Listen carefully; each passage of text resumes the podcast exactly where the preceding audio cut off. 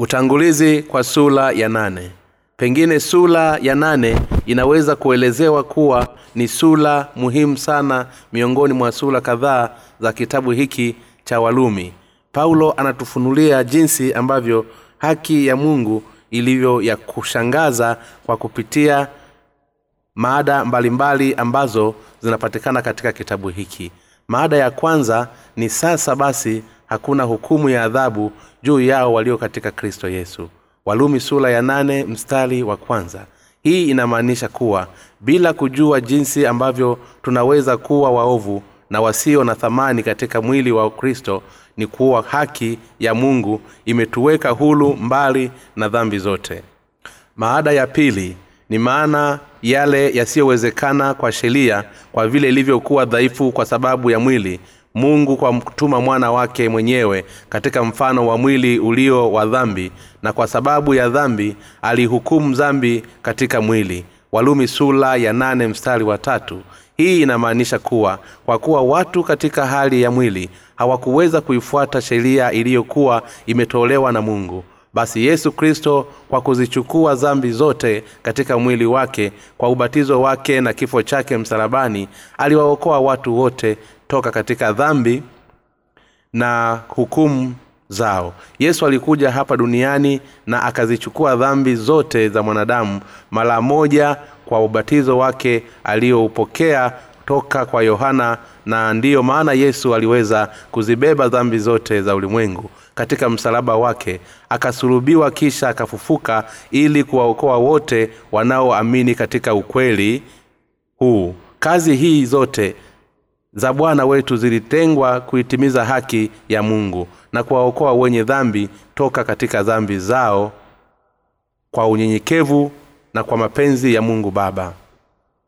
Maada ya tatu ni kwa maana wale waufuatao mwili huyafikiri mambo ya mwili bali wale waufuatao roho huyafikiri mambo ya roho. Walumi sura ya tano mstari wa tano hii inamaanisha kuwa wakati tunapoamua kumwamini mungu basi tunapaswa kumwamini mungu kwa kutofuata mawazo yetu binafsi bali tulifuate neno la mungu. Maada ya nne ni lakini ikiwa roho wa mungu anakaa ndani yenu ninyi hamuufati mwili bali mwafuata roho. Walumi sura ya nane mstari wa tisa.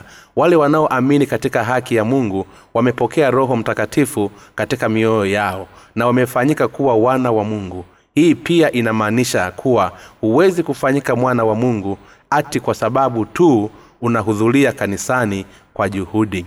Maada ya tano ni basi kama ni hivyo ndugu tu wa deni si wa mwili tu kwa kufuata mambo ya mwili. Warumi sura ya nane mstari wa kumi na mbili. Mada hii inatueleza sisi kuwa wale waliookolewa toka katika dhambi zao kwa kuamini katika injili ya bwana wetu ambaye imetimiza haki ya mungu hawawezi kuwa wadeni na watumwa wa miili yao.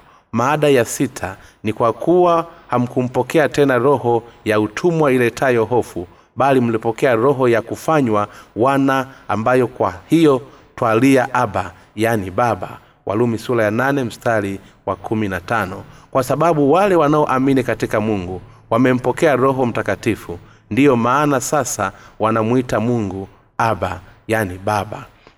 Maada ya saba ni roho mwenyewe hushuhudia pamoja na roho zetu ya kuwa sisi tu watoto wa mungu na kama tu watoto basi tu warithi warithi wa mungu warithiwa pamoja na kristo walumi sura ya nane mstari wa kumi na sita hadi mstari wa kumi na saba. Wale wanaoamini katika haki ya mungu ni wale waliopokea roho mtakatifu na wale waliopokea roho mtakatifu ndio wale ambao watakuwa warithi wa ufalume wa mbinguni pamoja na kristo. Mada ya nane ni kwa maana hatujuu ya kuwa viumbe vyote pia vinaugua pamoja navyo vina utungu pamoja hata sasa walumi sura ya nane mstari wa ishirina mbili. Hii inatueleza sisi kuwa hata wa waamini katika haki ya mungu wanakutana na mateso katika ulimwengu huu pamoja na viumbe vingine vyote. Pia mada hii inatueleza sisi kwawa katika ulimwengu ujao hakutakuwa na manung'uniko wala maumivu.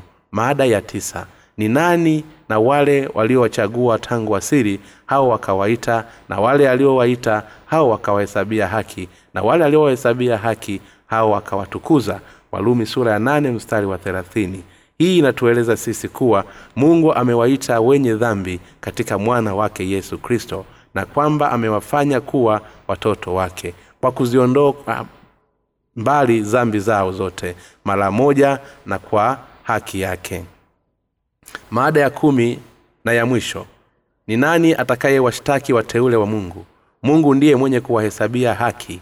Walumi sura ya nane mstari wa thelathini hakuna anayeweza kuwahukumu watoto wa mungu ambao wamempokea roho mtakatifu kuwa ni karama yao kwa ukombozi toka katika dhambi kwa kuamini katika haki ya mungu. Mada hizi kumi ni muhutasari ya misingi ya kitabu hiki walumi sura ya nane. Sasa tutageukia ili kuweza kuzichunguza mada hizo kwa kina katika mjadala wetu mkuu.